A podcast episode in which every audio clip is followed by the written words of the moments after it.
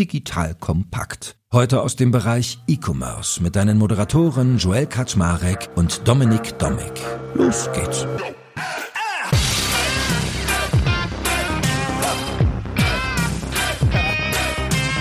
Hallo Leute, mein Name ist Joel Kaczmarek. Ich bin der Geschäftsführer von Digitalkompakt und jetzt erwartet dich ein richtiges Schmankerl. Ich glaube, so eine krasse Runde haben wir bis dato bei Digitalkompakt noch nicht zusammengebaut. Und zwar hat ja gerade auch wieder die K5-Konferenz in Berlin stattgefunden, eine der besten E-Commerce-Konferenzen in Deutschland überhaupt. Und ich habe dort wieder ein Panel zusammen. Und nicht irgendeines. Ich habe Dominik Dommick angerufen, der als Geschäftsführer bei Payback wirkt und mit mir regelmäßig Gesprächsrunden mit den Top-EntscheiderInnen unterschiedlicher E-Commerce-Branchen zusammenbaut. Also, wir haben schon Sachen zu Fashion, Furniture, Elektronik und auch Marktplätze gemacht. Und für dieses Jahr haben er und ich uns dann etwas Großes vorgenommen. Wir wollten zwei echte Riesen auf die Bühne bringen und mit ihnen über Größe, die dazu notwendigen Online-Strategien und Kundinnenzentrierung sprechen. Und ich würde sagen, das ist uns gelungen. Und zwar hatten wir mit Rocco Bräuniger und Christoph Werner, die Geschäftsführer von Amazon Deutschland und DM Drogeriemarkt, da und hatten ein richtig spannendes Gespräch. Und ich meine, mal zum Mitschreiben, beide Unternehmen haben meines Wissens so um die 46.000 Mitarbeitende und wir sprechen hier von einem Umsatzvolumen von rund 10 Milliarden bei DM und wenn ich mich nicht täusche, etwa 35 Milliarden bei Amazon, also Innenumsatz. Also echte Schwergewichte, die dabei ganz eigene Online-Strategien verfolgen, über die wir fleißig diskutiert haben. Und das ist übrigens auch der Grund, warum wir keine Frau dabei hatten, weil wir eine sehr auf Größe angelegte Shopping-Kategorie gesucht haben. Und da gibt es nur ganz wenige in Deutschland, welche in diesem Fall von 2 Männern gelegt werden. Und dann braucht es ja auch immer noch das passende Timing etc. Grundsätzlich ist unser Anspruch natürlich die Abbildung einer diversen Unternehmenswelt. Darum ist mir das hier nochmal wichtig zu erwähnen. So, nun genug der Worte. Du hörst nun unseren Live-Mitschnitt von der K5, weshalb der Sound ein Ticken anders klingt. Inhaltlich ging es auf jeden Fall hoch her. Viel Spaß. Hallo Leute, ich bin Joel Kaczmarek. Ich bin der Geschäftsführer von einem wunderbaren Podcast namens Digital Kompakt und einem tollen Business-Club namens Makers & Shakers. Und ich, Dominik Dommick, Geschäftsführer bei Payback. Und Dominik und ich machen schon seit einigen Jahren jetzt, dadurch fühlen wir uns schon ziemlich alt, noch älter als die Tatsache, dass wir jetzt schon Moderationskarten hier haben, ein Podcast-Format, wo wir regelmäßig, wir nennen es den Powwow, die E-Commerce-Größen dieses Landes zusammenkommen lassen. Und heute eine ganz coole Elefantenrunde, live auf der Bühne der K5. Und falls ihr hinterher Bock habt, das nochmal zu hören, könnt ihr das natürlich bei Digital Kompakt machen. Ich glaube, heute wird es besonders spannend. Ich gebe zu, es ist eine Elefantenrunde, wo wir wirklich nur Rüssel heute dabei haben. Also wir geben uns Mühe, sonst auch nicht nur Männels zu haben. Nevertheless ist es heute, glaube ich, eine besonders spannende mit Amazon und DM. Vor allem auch von unterschiedlichen Blickwinkeln interessant. Wir haben sehr große Player, sehr fokussiert auf Kundenzentriertheit, bis hin zu Loyalty und das ist ja auch genau dein Thema, Dominik. Ja, Loyalty und Kundenbindung ist natürlich ein Thema, das wir seit jetzt über 20 Jahren bei Payback sehr intensiv haben. Ihr nennt es Kundenverbindung, wie wir seit 23 Jahren wissen, weil ihr Gründungsmitglied bei Payback wart. Ganz, ganz wichtige Strategie auch für DM. Christoph Werner, Sprecher der Geschäftsführung bei DM, marktführend im Bereich der Drogerie. 47.000 Mitarbeiter, 2.000 Märkte. Bis zu 2 Millionen Kunden am Tag, beeindruckend im stationären Bereich, aber vor allen Dingen auch digital mit der DM-App, Innovationen, Services und so weiter. Ich glaube, das wird eine spannende Runde im Gespräch. Hallo. Und an meinem Tisch habe ich die zweite Grande des Tages heute. Ich freue mich total, Rocco Bräuniger begrüßen zu dürfen. Der ist Country Manager bei Amazon für den Dachraum. Hat schon viel dort auch gesehen, weil er ist seit über 17 Jahren bei Amazon. War schon in Australien. Wenn ich er gewesen wäre, hätte ich überlegt, ob ich da bleibe, so rein wettertechnisch. Hat unter anderem auch das Konsumgütergeschäft hier in Europa verantwortet und jetzt tritt er in große Fußstapfen seit dem Dezember 21, da hat er nämlich Ralf Kleber beerbt, der war immerhin 19 Jahre da. Also, lieber Rocco, du hast noch ein paar Jahre vor dir. Wir freuen uns, dass du hier bist. Danke, dass ich da sein darf. Wir haben uns überlegt, es bietet sich, glaube ich, ein Stück weit an, dass wir mal mit einem gewissen Marktblick starten, weil Black Ocean ist ja auch das Motto von der K5-Konferenz und da hat Dominik, glaube ich, einen sehr wertvollen Schatz an Daten. Zumal ihr, wenn ich mich nicht täusche, so roundabout 700 Online-Partner habt, über 50 Stationäre. Und mich würde mal interessieren, wenn du mal so die Einleitung machst, was ist denn so dein Verbundblick? Weil es gibt ja so eine gewisse Verringerung oder Bereinigung in der Breite, es tut sich ganz viel und du hast ja breite Portfolio-Insights. Wie siehst du so den Markt gerade? Ja, also durch diesen Blick auf diese unterschiedlichen Partner, die wir haben, und das geht dann wirklich von Energy über Travel bis zu Retail oder Gaming, sehen wir natürlich relativ viel. Und da muss ich schon sagen, also für meine jetzt letzten 15, 20 Jahre in dem Bereich, das ist eine schwierige Phase gerade. Das ist eindeutig eine schwierige Phase. Das ist kein deutsches Unken. Manche sagen, die Nase kommt schon langsam wieder so ein bisschen raus, aber außer bestimmten Segmenten haben wir wirklich eine Bereinigung, glaube ich, im E-Commerce. Es gibt ja auch so Sprüche wie, langsam finden die Kunden heraus, dass man das alles bei Amazon kaufen kann, was man sonst bei irgendwelchen anderen Kleinen gekauft hat. Ich finde es ein bisschen erschreckend, wenn solche Posterchilds wie Windeln.de oder auch MyToys, die vor ein paar Jahren hier noch auf der Bühne gestanden haben und hätten, dann jetzt auf einmal in solche Schwierigkeiten kommen oder über die Schwierigkeiten sogar schon hinaus sind. Daran sieht man, da passiert im Moment wirklich einiges und man sieht auch in der Prognosequalität, also eher E-Commerce-Prognosen, da ist wirklich alles von bleibt flach, stürzt ab, steigt leicht, steigt wieder richtig. Also das ist eigentlich überhaupt keine Prognose da. Und das zeigt, wie schwierig es gerade ist, ja. Gut, so viel mal als kleine Verortung im Markt. Und Christoph, ich glaube, so von der Dramaturgie her ist es spannend, mit dir zu beginnen. Ihr seid ja wie die Kollegen von Amazon extrem kundenzentriert und ihr habt ja auch dieses schöne Motto, hier bin ich Mensch, hier kaufe ich ein. Und ich würde von dir gerne als erstes mal verstehen, wie kauft der Mensch denn bei euch mittlerweile ein? Das heißt, wenn du mal so ein Big Picture machst, wenn du mal die relevanten Kanäle einordnest, wie kauft bei euch eigentlich der DM-Kunde heute ein und vielleicht auch wie in naher Zukunft? Ja, also es ist zu beobachten, dass der Kunde so einkauft, wie es gerade in sein Leben passt. Ja, und Menschen sind halt in unterschiedlichen Lebenssituationen und dann entscheiden sie, welcher Zugang zum Markt für sie der beste ist. Und ich glaube, für moderne Einzelhändler ist es wichtig, vom Kunden auszudenken und sich zu überlegen, wenn der Kunde in unterschiedlichen Lebenssituationen unterschiedlich einkauft, wie kann ich darauf reagieren, indem ich eben ihm Zugang zum Unternehmen und zu den Waren und Dienstleistungen und zur Kategorie gebe, die so dann immer passt, ne? Das ist so unsere Beobachtung und so sind wir auch unterwegs. Es wird ja viel darüber geredet, ne? Wird es nur online sein, wird es nur offline sein? Ich glaube, das ist ja eine Frage der Vorstellung, die wir uns von der Zukunft machen. Es gibt da kein Buch, wo man das nachschlagen kann. Es gibt viele Meinungen, viele Visionen und das Schöne ist ja, dass wir Zukunft gestalten können durch die Vorstellungen, die wir uns machen, durch die Grundsätze, die wir haben, durch das konsistente Handeln dann auch. Und deswegen ist es so, dass als wir uns damit auseinandergesetzt haben, wir so natürlich auch durch das Hören in den Markt, natürlich auch viele Opinion-Leader, die da ihre Meinung zu geäußert haben, auch indem wir beobachtet haben, wie die Pure-Player damit umgehen. Wir glauben, dass Omnichannel-Retailing wirklich ein Konzept ist, welches in der Zukunft Relevanz haben könnte. Und deswegen ist auch für uns dieses Verbinden der unterschiedlichen Kanäle, dieses nahtlose Einkaufen, Seamless Shopping, einer der Zielbilder, die wir haben und da muss man jeden Tag sich anstrengen, um das auch einzulösen. Okay, bei der ersten Hälfte habe ich so gedacht, da bleibt aber vage, da bohre ich gleich nochmal nach, aber die zweite ist ja jetzt interessant. Und wir können es ja mal zuspitzen. Du warst ja auch schon mehrmals bei Digitalkompakt zu Besuch. Und mir ist hängen geblieben, wie du einmal zu mir sagtest, weißt du Joel, mit der Digitalisierung ist das ein bisschen wie ein DJ. Ein Song läuft aus und der nächste kommt auf und wir müssen gucken, wie wir die Plattenteller abwischen. Jetzt ist ja seitdem einiges passiert, gerade auch so die beschriebene Marktlage von Dominik im Hinterkopf habend. Siehst du das immer noch so? Empfindest du das immer noch so, dass es so ein Prozess ist, der manchmal auch vielleicht evolutionär ist oder verspürt ihr auch mehr Druck und seht das mittlerweile ein bisschen getriebener? Ich glaube, das Bild, was damals in unserem Podcast eigentlich so mehr so spontan entstanden ist, hat weiterhin Relevanz. Ne? Es sind, also wenn wir mal die Kanäle als Musikstücke nehmen, ja, und der DJ, der sozusagen da die beiden mischt, ne, indem er das Alte ausklingen lässt und das Neue kommen lässt, da haben wir damals darüber gesprochen, dass das Entscheidende, gerade wenn man ein Legacy-Business hat, dass es Entscheidende ist, die Übergänge hinzubekommen. Und ich glaube, das Bild gilt weiterhin. Wir sind noch dabei, dass sich die Übergänge zeigen im Moment und die Frage ist jetzt, wird das alte Lied ausklingen oder werden die beiden Lieder zusammen einen neuen Sound erstellen? Ja, und da sind wir auch bei DM Drogeriemarkt offen. Wichtig ist, glaube ich, dass der Sound, der entsteht, halt immer das Potenzial zum Ohrwurm hat und daran arbeiten wir. Ihr feiert dieses Jahr, wir haben ein Geburtstagskind hier bei uns, 50 Jahre DM unter dem Motto Lust auf Zukunft. Was ist denn die Zukunft, wenn wir den Ball mal so 5 bis 10, 15 Jahre vorausspielen vielleicht? Was ist die Zukunft? Was ist anders im Handeln?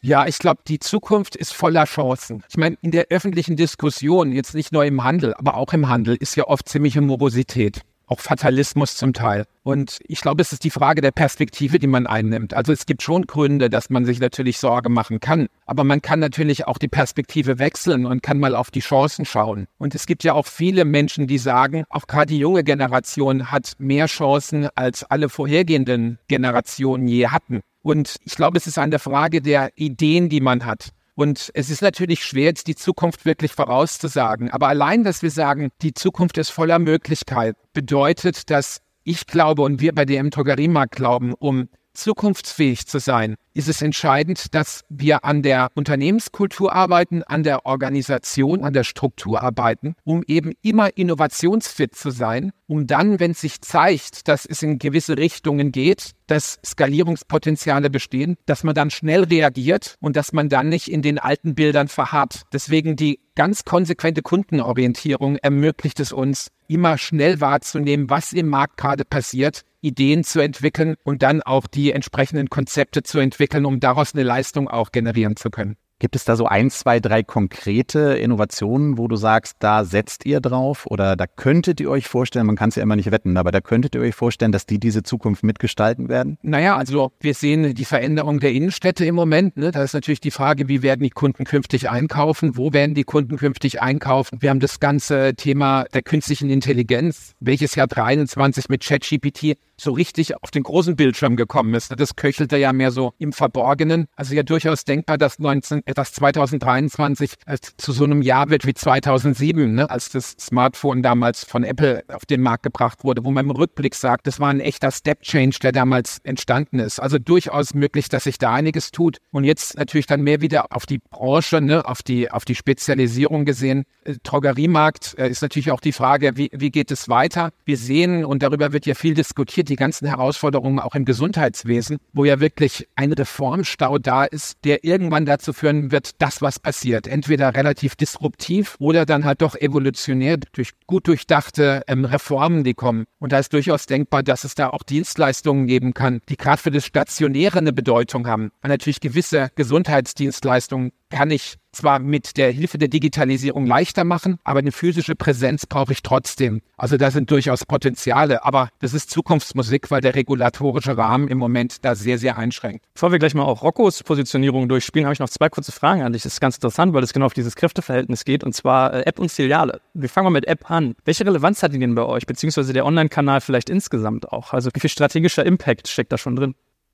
Ja, ich glaube, die App ist halt die Möglichkeit, dass der DM-Drogeriemarkt noch näher bei den Kundinnen und Kunden ist. Ne? Also im Prinzip in der Hosentasche mit einem leichten Zugang. Ne? Das war ja auch die Innovation der App im Prinzip, ne? Dass es sozusagen einen ganz persönlichen Zugang und personalisierten Zugang auch ermöglicht hat und man das eben nicht über die Webseite machen musste. Und deswegen ist eine App natürlich sehr, sehr wichtig. Ne? Wir sehen ja auch, und ich glaube, jeder kann das selbst an sich beobachten, dass das zunehmend verwendet wird. Und da geht es aber halt darum, dass man gerade mit der App dieses personalisierte Erlebnis auch ermöglicht. Und da muss natürlich viel Hirnschmalz rein. Ne? Das ist da brauchst du eine echte leistungsfähige IT dahinter, die auch wirklich top-notch ist, ne? Und wo permanent investiert wird und es engagierte Kolleginnen und Kollegen gibt, die da auch mit viel unternehmerischem Geist da rangehen und dann noch lernfähig sind und schnell reagieren, wenn man die Kundenresonanz sieht. Und das Zweite, was ich angekündigt habe, rund um das Thema stationär. Also wir haben, glaube ich, in Deutschland 80 Millionen Bundestrainer und wahrscheinlich 8 Millionen Leute, die dir gute Ratschläge geben rund um Thema Filiale versus Online. Also bis dato haben dir wahrscheinlich viele Menschen gesagt, Filialen abstoßen, dicht machen, online etc. pp.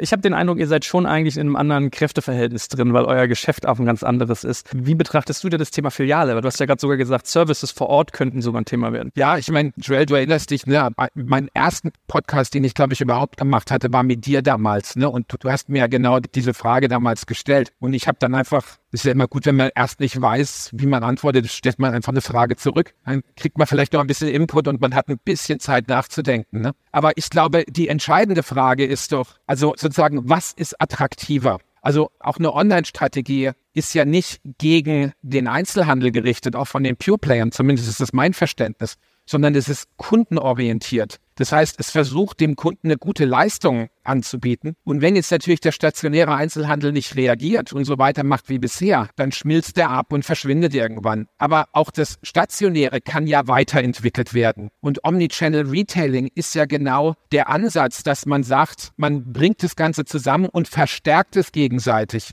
sodass sozusagen in der Kombination von stationär und online das Stationäre einfach noch besser wird, noch kundenorientierter wird, noch attraktiver wird und das auch online leistungsfähiger wird, weil natürlich das ganze Thema Logistik, Zugang zu den eigentlichen Waren kann natürlich durch ein stationäres Geschäft vor Ort nochmal ganz anders bedient werden als durch zentralisierte Läger. Ich spiele den Ball vielleicht nochmal zu dir, Rocco. Ganz digital Wachstumsmaschine Amazon. Wenn ich auf meinen Aktienstand gucke, dann bin ich damit sehr happy. Vielen Dank. Ihr wart der Maßstab in Sachen Wachstum, gerade im digitalen Bereich in den letzten Jahren. Merkt ihr diesen Gegenwind, von dem wir vorhin gesprochen haben, jetzt auch oder fährt die Lok weiter durch den Wind?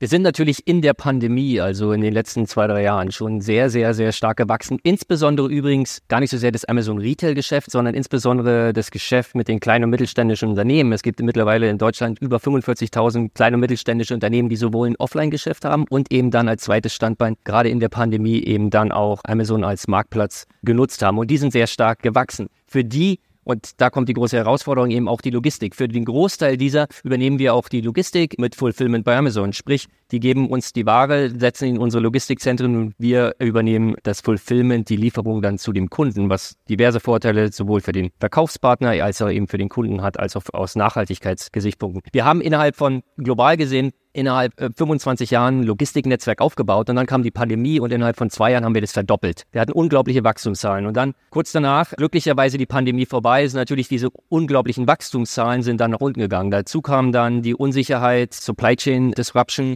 Wir hatten den Krieg in der Ukraine, Consumer Confidence, die Inflation. Also insgesamt hat man dann schon gemerkt, dass die Kunden auf der Seite in den letzten, ja, so ein bisschen mehr als ein Jahr dann so immer mehr dann tatsächlich auch länger gesucht haben und eventuell dann eben auch nicht die teure Bohrmaschine genommen haben, sondern eher dann ein White-Label-Produkt. Das ist tatsächlich da Verschiebungen gab und die Kundinnen und Kunden preissensitiver geworden sind. Wir sehen jetzt schon doch seit einigen Wochen und Monaten, dass sich das wieder ein bisschen zurückentwickelt, was gut ist. Wir sehen, dass wir so ein bisschen wieder rauskommen und dass tatsächlich auch die Produkte, also die Breite der Produkte, man kann ja bei Amazon eine Bohrmaschine oder einen Akkuschrauber für 16 Euro kaufen oder auch für 260 Euro. Und wir sehen jetzt langsam wieder, obwohl die Consumer Confidence, also das nach HDE, die neuesten Zahlen, immer noch nicht da sind, wo wir vor der Pandemie waren, doch langsam wieder nach oben geht und wir sehen das auch in der Nachfrage, dass es tatsächlich doch wieder ordentlich zunimmt, ja. Und das ist ja alles, was du jetzt geantwortet hast, im Wesentlichen Handelsgeschäft. Nun werdet ihr, ich habe gerade bei Investmentbank Jefferies gelesen, die bewerten euch nur nach Cloud, Advertising und Abogeschäft und holen daraus den Wert. Wie wichtig ist das Handelsgeschäft tatsächlich für euch?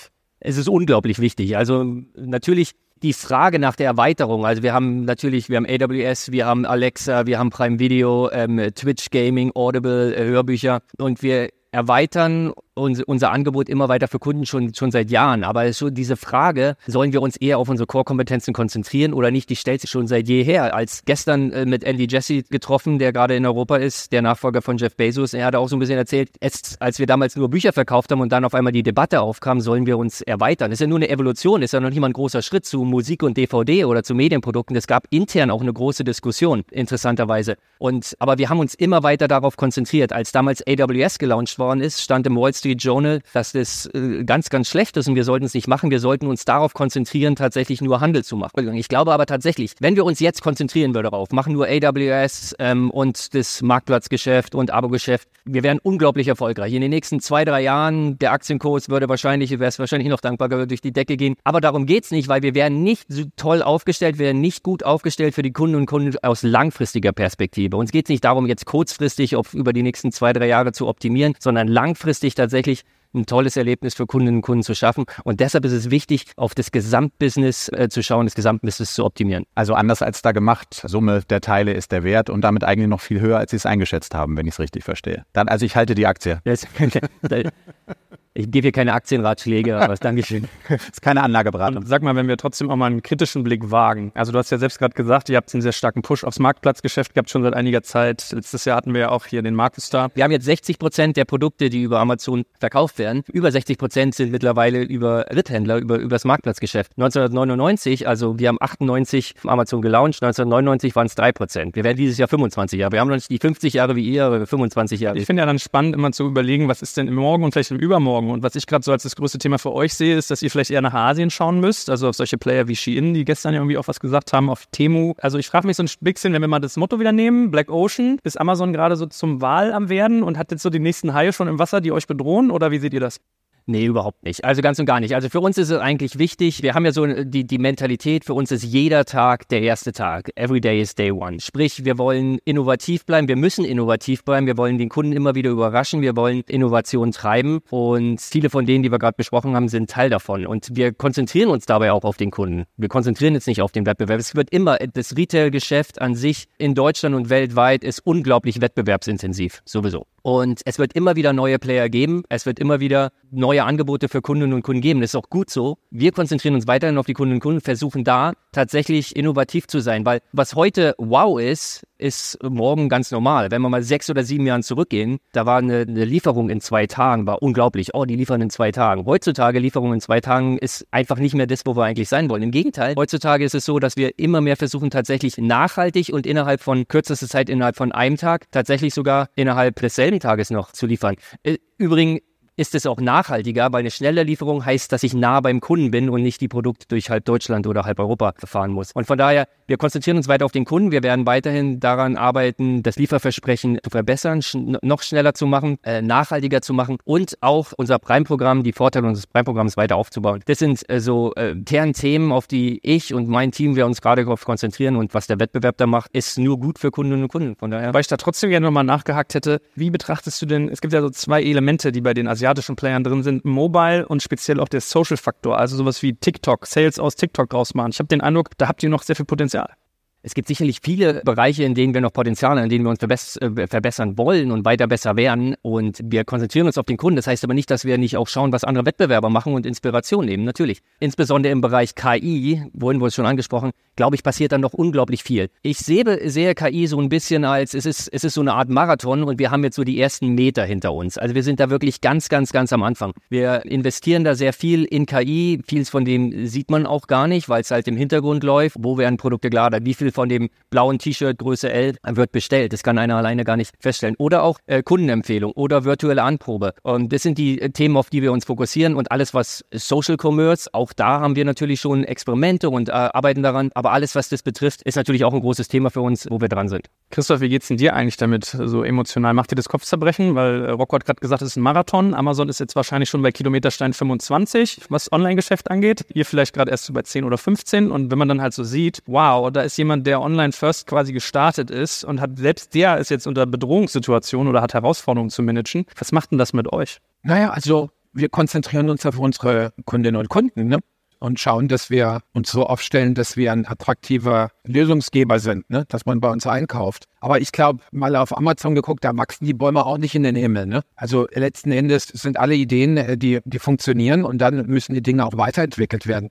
Und ich erlebe da Amazon auch als suchendes Unternehmen. Und deswegen beobachten wir Amazon mit großem Interesse als Marktteilnehmer, ne, der da auch dabei ist. Ich persönlich habe sehr viel von Amazon gelernt, ne, gerade die vielen Grundsätze, die auch Jeff Bezos gegeben hat. Also Your Margin is my Opportunity zum Beispiel, ne, das ist ein hilfreicher Hinweis, wenn das ein Mitbewerber sagt. Ja, ist auch sehr, sehr, sehr kundenorientiert in der Folge natürlich, bedeutet sehr leistungsfähige Organisation. Deswegen, also Wettbewerb belebt das Geschäft. Keiner noch mehr natürlich, ne? Aber trotzdem, wir werden immer besser dadurch, ne? Und ich glaube, letzten Endes, solange es uns als DM Drogeriemarkt gelingt, wirklich den Kunden konsequent im Blick zu behalten, als Inspiration für Verbesserungspotenziale, die wir haben, und darauf achten, dass wir als Arbeitsgemeinschaft beweglich bleiben, nicht verharren, nicht rückwärts orientiert in die Zukunft laufen, sondern erkenntnisgeleitet die Zukunft gestalten.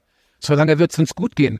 Und daran arbeiten wir. Ja, da möchte ich vielleicht 100% übereinstimmen, wenn wir uns auf den Kunden konzentrieren, weil es gibt so ein paar Sachen. Man fragt ja öfters, okay, was wird in 5 Jahren anders sein, was wird in 10 Jahren anders sein? Aber es gibt, die richtige Frage ist eigentlich, was wird immer noch gleich sein? Und wenn wir uns auf den Kunden konzentrieren, was wird aus Kundensicht immer noch gleich sein? Kunden werden immer noch lieber weniger für Produkte bezahlen als mehr. Kunden wollen eine nachhaltige Lieferung, Kunden wollen eine tolle Kundenerlebnis, sie wollen eine gute Auswahl, und sie wollen natürlich eine sichere und schnelle Zustellung. Wenn man sich darauf konzentriert, auf die Kernthemen der Kunden, dann kann man damit eigentlich nur gewinnen, weil daran kann man investieren, weil das war vor 10 Jahren so, das ist heute so, das ist überall auf der Welt so, und das wird in 10 Jahren auch so sein. Es gibt Themen, die sind dem Kunden einfach wichtig. Daran investieren und das besser zu machen, ist einfach die richtige Strategie. Von daher sehen wir das genauso. Kunden in den Mittelpunkt stellen, und egal von links und rechts, welche neue Technologien da kommen, wenn man den Kunden in den Mittelpunkt stellt, dann wird man auch erfolgreich sein. Das heißt nicht, dass jede Innovation an sich erfolgreich ist. Wir haben auch viele Sachen, also die Bäume wachsen nicht in den Himmel, genauso ist es. Also wer erinnert sich noch ans Firephone? Also Amazon hat mal ein Telefon rausgebracht, hat nicht funktioniert,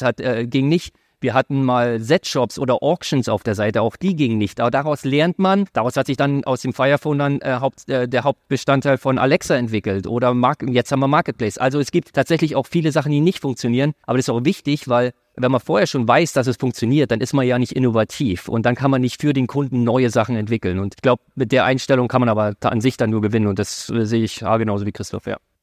Ich überlege, ob wir vielleicht auch mal so einen kleinen Exkurs machen. Dominik, da bietest du dich ja an, wenn wir auch mal über Payment nachdenken, weil ich würde langsam gerne rüberrobben zu dem Thema Kundenzentriertheit, Kundenbindung, Loyalty. Also kommen wir langsam hingekrochen. Dominik, du hast ja auch eine PayPal-Vergangenheit. Was ist denn so dein Blick darauf? Weil wenn wir uns auch mal über Bezahlmethoden angucken, Kreditkarte, etc., Da kann man ja mal ein paar Gedanken anschauen. Ich finde das immer so bezeichnend, wenn jemand war Geschäftsführer bei PayPal, dann fängt er bei Payback an und dann launcht er halt ein Mobile Payment oder dergleichen. Das war nicht der Blickwinkel, sondern der Blickwinkel, den wir tatsächlich hatten, ist unglaublich primitiv. Der sagt einfach, was machen Kunden? Und das ist genau das, wie Rocco gerade sagte, vom Kunden her gedacht, oder du sagtest es vorhin auch. Was machen Kunden auf jeden Fall? Egal, ob sie es online tun oder ob sie es stationär tun. Sie gehen in den Laden, sie suchen sich in irgendeiner Form Waren oder dergleichen aus. Das gestalten wir vom Assortment her nicht, sondern vielleicht über Coupons oder dergleichen machen wir es attraktiver, ein bestimmtes Verhalten. Aber was sie auch auf jeden Fall tun, ist zahlen. Müssen sie halt leider, ja. Das kann man dann versuchen wie Amazon. Ich war gerade letzte Woche in L.A. wieder in einem eurer Kamerashops und so weiter. Hat auch tatsächlich funktioniert. So komplett wegzulassen, dass man das gar nicht mehr so richtig merkt. Dem zahlen. Es geht bloß automatisiert. Ne? Aber man muss trotzdem bezahlen und das ist genau der Punkt. Und das Geld ist dann hinterher trotzdem weg. Man freut sich über die Technik, tut weniger weh. Aber was sie machen müssen, ist, sie müssen zahlen. Und wenn man dann das verbindet mit dem, was wir tun, in einem guten DM-Markt liegt die Penetration bei 50-60% Payback. Das heißt, der Kunde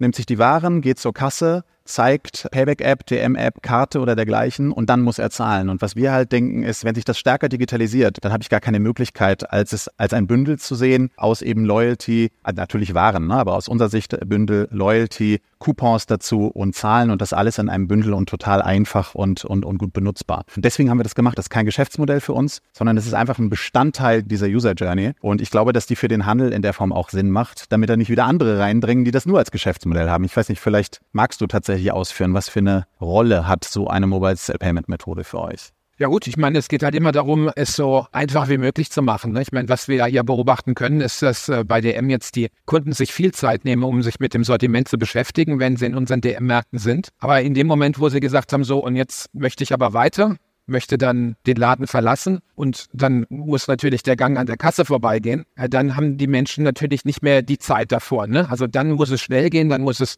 einfach bequem sein. Und deswegen alles, was wir machen können, was einfach hilft, dass dieser Prozess so einfach wie möglich ist, hilft dafür, dass die Kunden sich möglichst ermächtigt fühlen, ne? Und nicht den Eindruck, jetzt muss ich hier warten und bin abhängig von irgendwelchen organisatorischen Rahmenbedingungen, was jetzt die Kassenbesetzung anbelangt. Deswegen sind dann Mobile-Payment-Lösungen einfach spannend. Das sind sicher das, was in der Zukunft funktioniert. Natürlich auch mit den ganzen Möglichkeiten, die es gibt, die jetzt auch bei diesen Pick-and-Go-Konzepten ja zu sehen sind. Ich glaube, was in Deutschland im Moment noch wichtig ist, ist, dass auch eine gewisse Sicherheit die Kundinnen und Kunden verspüren, dass sie auch alles richtig gemacht haben. Also, dass sie nicht als potenzielle Ladendiebe aus dem Laden rausgehen. Ne? Aber das ist ein bisschen eine kulturelle Sache. Das sind Dinge, die werden sich mit der Zeit auch verändern. Deswegen, glaube ich, ist man als Einzelhändler gut beraten, sich damit zu beschäftigen. Und das sprichst du an, weil ihr habt das fantastisch aufgesetzt aus meiner Sicht. Also man legt ja die Waren aufs Band, scannt App, okay, QR-Code. Währenddessen wird Ware weiter gescannt und dergleichen und dann geht man. Also man hat eigentlich so ein ähnliches Checkout-Experience in der Bezahlung, wie das bei Uber einem am Anfang auch verwirrt hat, wo man ja auch draußen stand und dachte, habe ich jetzt gerade den Fahrpreis geprellt oder gehört das so? Ne? Das ist exakt das, was dann passiert. Auf der anderen Seite natürlich auch genau wie bei euch in den Shops. Das ist ja genau das, was es eben einfacher macht. Man muss zwar zahlen, aber man merkt es eigentlich gar nicht mehr, weil es sozusagen so flutscht. Vielleicht nochmal ganz anders gesprungen, weg von dem Payment. Als wir, ich glaube, es sind ungefähr, grob ein Jahr her, als wir gesprochen hatten, Rocco, das fand ich super interessant über Partnerschaft und so weiter. Wir sind zum Glück jetzt auch. Da hast du etwas gesagt, was ich total faszinierend fand, von der Loyalty-Seite kommt, nämlich dass für euch Prime im engeren Sinne gar kein Loyalty-Instrument oder Loyalty-System ist. Das würden wahrscheinlich viele hier im Raum anders einordnen, ich auch, weil ja die Stickiness doch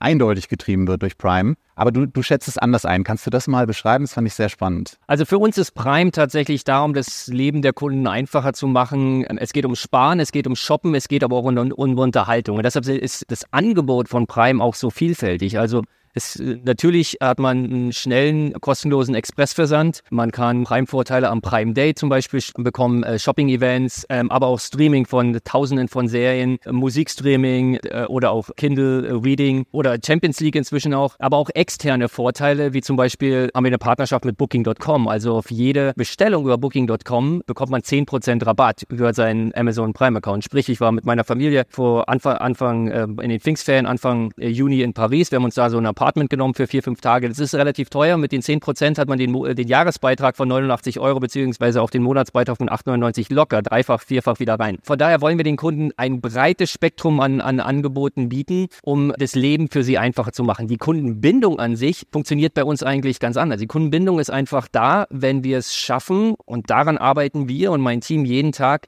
den Kunden glücklich zu machen. Das heißt, wir haben günstige Preise, der Kunde hat eine tolle Einkaufserfahrung ohne Friction, er bekommt die Ware, die er bestellt hat, schnell und an dem Tag, an dem wir es ihm versprochen haben, auch zugestellt. Dann ist der Kunde glücklich und dann kommt er auch wieder zurück und kauft das nächste Produkt. Das ist für uns eigentlich die Kundenbindung und die ist viel, viel stärker. Amazon Prime ist tatsächlich ein viel breiteres Programm als... Und was macht dann ein Kundenbindungsprogramm mit Punkten oder dergleichen da drin in Ergänzung? Mit Payback?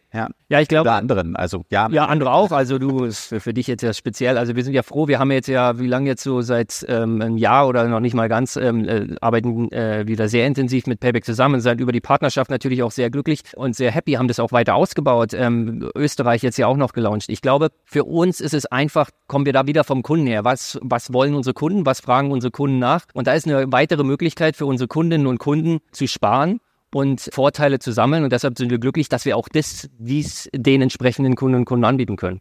Das ist hilfreich. Also ich habe so das Gefühl, seitdem ich zu Payment gefragt habe, habe ich dir ein kleines Heimspiel beschert. Dominik, gern geschehen. Und dann will ich es ja mal jetzt richtig verstehen. Christoph, dann halten wir mal euer System dagegen. Ihr denkt ja Loyalty, Kundenreaktivierung und all das. Das denkt ihr ja sehr als Ökosystem. Das heißt, ihr seid quasi von Beginn an Verbundspartner. Was sind denn so deine Erfahrungen damit, wenn du das Thema Loyalty externalisierst? Weil darf man ja auch anders denken.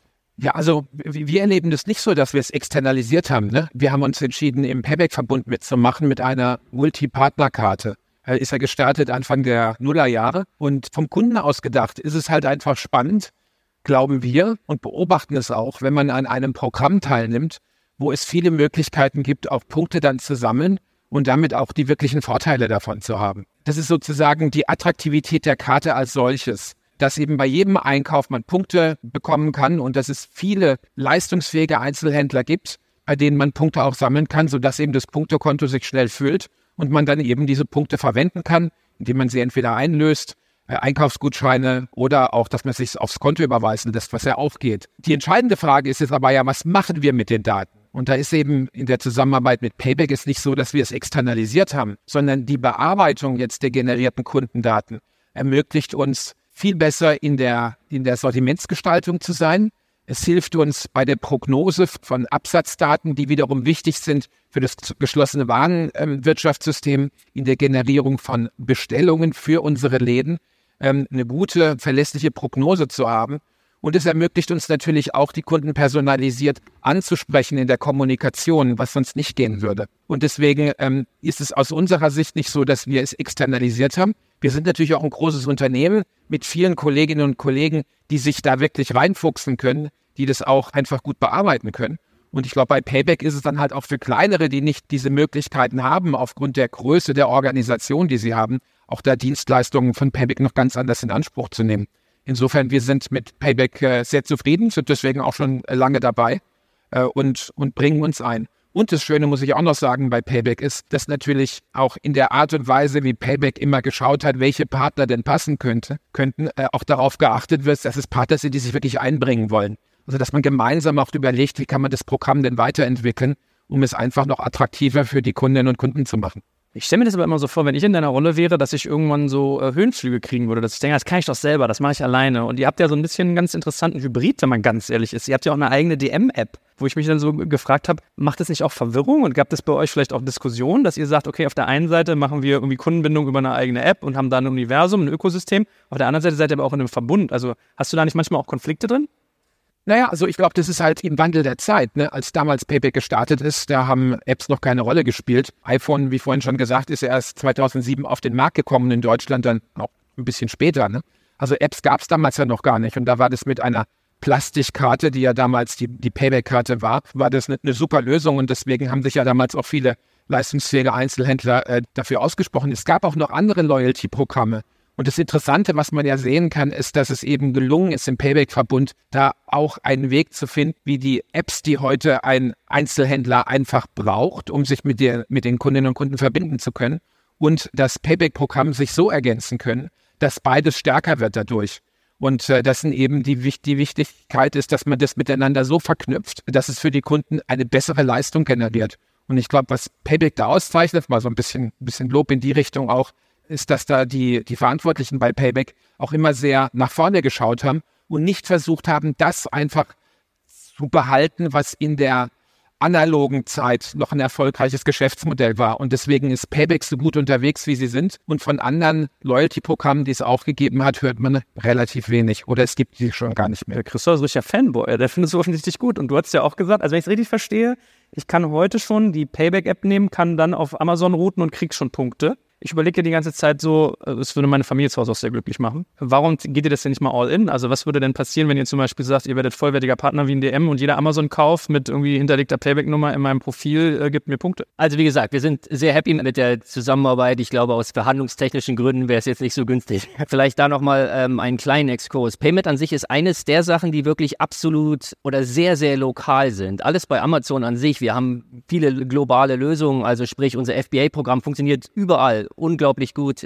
toll. Bei Payments ist es tatsächlich so, in einigen Ländern, Indien, Mexiko, teilweise auch Italien, gibt es Cash on Delivery, das haben wir hier gar nicht. Dafür gibt es in Deutschland einen Bankeinzug oder Kauf auf Rechnung. Kreditkarte ist relativ klein. Also die Deutschen sind da schon sehr speziell. Übrigens auch mit Payback, auch so ein Programm wie Payback, was wir jetzt integriert haben, mit einer kleinen Ausnahme von was wir in Japan haben, ist tatsächlich so sehr, sehr lokalisiert und sehr, sehr lokal angepasst. Weil es einfach die Kundinnen und Kunden wollen und weil die Kunden und Kunden danach gefragt haben. Und deshalb haben wir zusammen mit Dominik und seinem Team daran gearbeitet, da eine erste Lösung zu implementieren. Die funktioniert sehr gut. Wir sind happy. Ich glaube, ihr, zumindest das Feedback, was wir bis jetzt bekommen haben, sind happy. Und das Wichtigste von all, die Kundinnen und Kunden sind happy. Und wie weit wir da jetzt weitermachen und das weiter ausbauen, ich glaube, das machen wir dann zusammen mit unseren Teams hinter der Bühne. Ich glaube, ich meine, die zentrale Frage, deswegen haben wir da ja auch so jetzt an verschiedenen Stellen miteinander eigentlich immer in die gleiche Richtung geschlagen. Die Frage ist ja so ein bisschen Gegenwind im Markt, ein bisschen schwieriger vielleicht auch im Online-Bereich dieses klassische Modell von immer Neukundengenerierung über die Kollegen von Google und so weiter zu machen. Ich weiß noch, vor vielen, vielen Jahren bei eBay war einer der bezeichnenden Strategiesprüche, we are running out of Germans. Das ist aber schon 15 oder 20 Jahre fast her, weil diese immer wieder Neukundenmaschinerie dann irgendwann auch so an die Grenzen gerät. Und dann kommt ja dieser Schwung zu, was wir, glaube ich, auch an den verschiedensten Präsentationen jetzt hier in den letzten 2 Tagen gesehen haben, zu, ich habe aber ja die Kunden schon weitgehend, ich kann nur mit ihnen viel mehr machen, ich muss mich besser mit ihnen verbinden, ich muss besser mit ihnen arbeiten, ich muss bestimmte Kategoriesteuerungen, was wir auch sehr miteinander machen,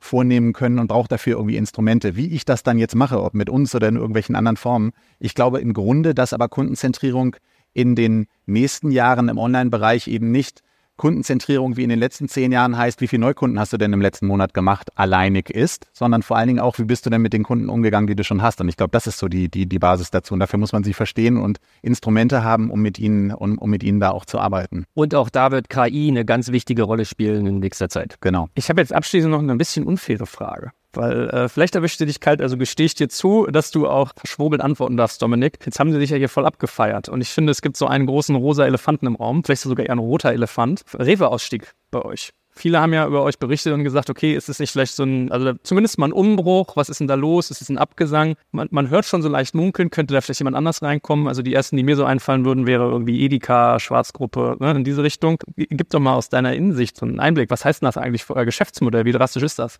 Wenn man in den Lehrstücken in unangenehmer PR-Situation haben möchte, dann war das für uns tatsächlich die letzten Monate so. Ein bisschen im Verbund, aber für uns als Firma natürlich noch viel mehr, weil also wir haben sehr, sehr erfolgreich mit der Rewe zusammengearbeitet über viele Jahre, ist ein fantastischer Partner und wir werden das auch gemeinsam miteinander noch sehr intensiv 2 Jahre lang tun, dann aber nicht mehr und ich kann es nicht sagen, was wir dann tun. Ich kann nur sagen, es wird das stärkste Payback sein, das wir je hatten, also insofern wird es für uns nicht schlecht und wir können aber nicht drüber reden, aus bestimmten vertraglichen Gründen und so weiter und deswegen ist das PR-seitig immer so ein bisschen schwierig. Auch das ist im deutschen Markt, glaube ich, sehr typisch. Wenn dann wenn so eine Nachricht kommt, dann kommen alle angeflogen und erzählen, oh, das ist Ende von Loyalty, sowas braucht man alles gar nicht mehr und das ist alles unmodern und unnötig und warum haben wir das überhaupt und dergleichen. Man kann halt nicht antworten und das macht es so ein bisschen schwierig. Mehr kann ich dazu auch leider nicht sagen. Nachtigall, ich höre dir trapsen, sagt man ja hierzulande. Christoph, vielleicht mal so dein Schlusswort, wenn du mir gerade zugehört hast. So, also er darf ja nichts dazu sagen, ob da jemand kommt, wer da kommt. Wie wichtig ist so ein LEH-Player für euch in so einem Verbund? Na, ich würde mal so sagen, wir erleben Dominik ja recht entspannt, ne? Und das sollte uns Zuversicht geben. Sehr gut, ihr Lieben. Dann danke ich euch ganz herzlich. Es hat mir viel Spaß gemacht. Ich hoffe, euch auch ein bisschen. Wie gesagt, wir hören uns im Podcast, wenn ihr das nochmal nachhören wollt. Und vielen, vielen Dank an euch. Dankeschön. Dankeschön. Danke fürs Zuhören beim Digital-Kompakt-Podcast. Du merkst, hier ziehst du massig Wissen für dich und dein Unternehmen heraus. Wenn du mit uns noch erfolgreicher werden möchtest, abonniere uns auf den gängigen Podcast-Plattformen. Und hey, je größer wir werden, desto mehr Menschen können wir helfen. Also erzähl doch auch deinen Kolleginnen und Kollegen von uns. Bis zum nächsten Mal.